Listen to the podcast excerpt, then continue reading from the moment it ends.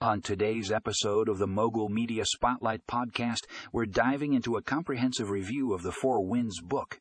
Is it worth reading in 2023? Well, let me tell you, folks, this is a must-read for anyone who loves gripping historical fiction. Set during the Great Depression, this novel takes you on a journey through the Dust Bowl era, following the story of a resilient woman named Elsa Martinelli.